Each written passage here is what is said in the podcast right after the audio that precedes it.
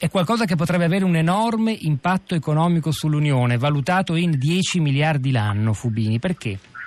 Eh, sì, ci sono vari studi, uh, uno della Commissione europea, uno di France Stratégie, che è la, la, il, diciamo, il centro studi del governo francese, uno della Fondazione Bertelsmann, che concordano nel concludere che il costo per l'Unione Europea e dunque anche per la zona euro sarebbe dello 0,1% del prodotto interno lordo, dunque del reddito annuale l'anno. Questo cosa vuol dire? Mh, per un'economia delle dimensioni della zona euro eh, circa 10 miliardi di reddito in meno all'anno, per l'Italia probabilmente qualcosa tra il miliardo e mezzo e i due miliardi. Ehm, ehm un economista sì, eh, un economista di Unicredit ha fatto questo studio, un economista tedesco, ha calcolato che eh, si presenta un'auto o un camion alla frontiera fra l'Austria e la Germania ogni, dunque in provenienza dall'Italia spesso, ogni 14 secondi.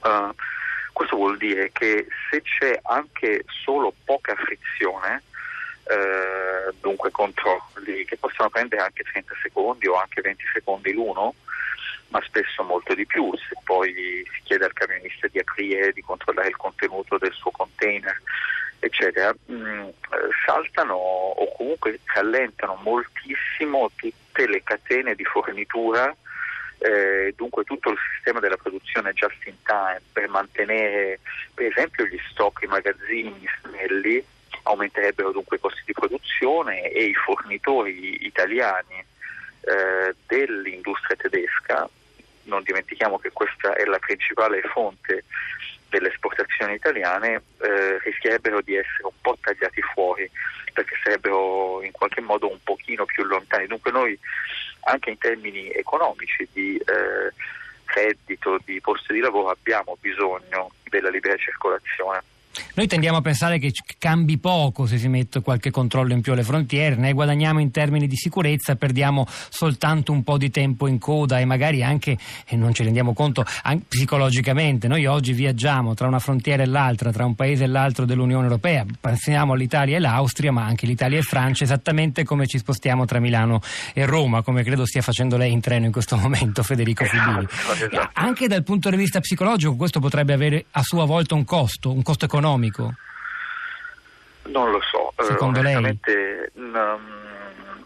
Non, credo che la mia opinione sia rilevante su questo, cerco di stare ai fatti. I fatti sono un po' quelli che cercavo di, di riassumere prima. Certo stupisce molto questo, questi sondaggi che fanno vedere che, che gli italiani sono uh, i più contrari a Schengen. È strano perché poi alla fine l'Italia è una grande beneficiaria di questo sistema proprio per il fatto anche per la sua conformazione geografica, siamo dietro le Alpi, eh, dover passare dei passaggi alpini con le cose alle frontiere vuol dire tagliare fuori tutta la parte, tutta la parte produttiva del paese da, da, dai suoi mercati di sbocco naturali, che sono soprattutto la Germania, la Francia, l'Austria, il Belgio, eh, il porto di Rotterdam, eccetera.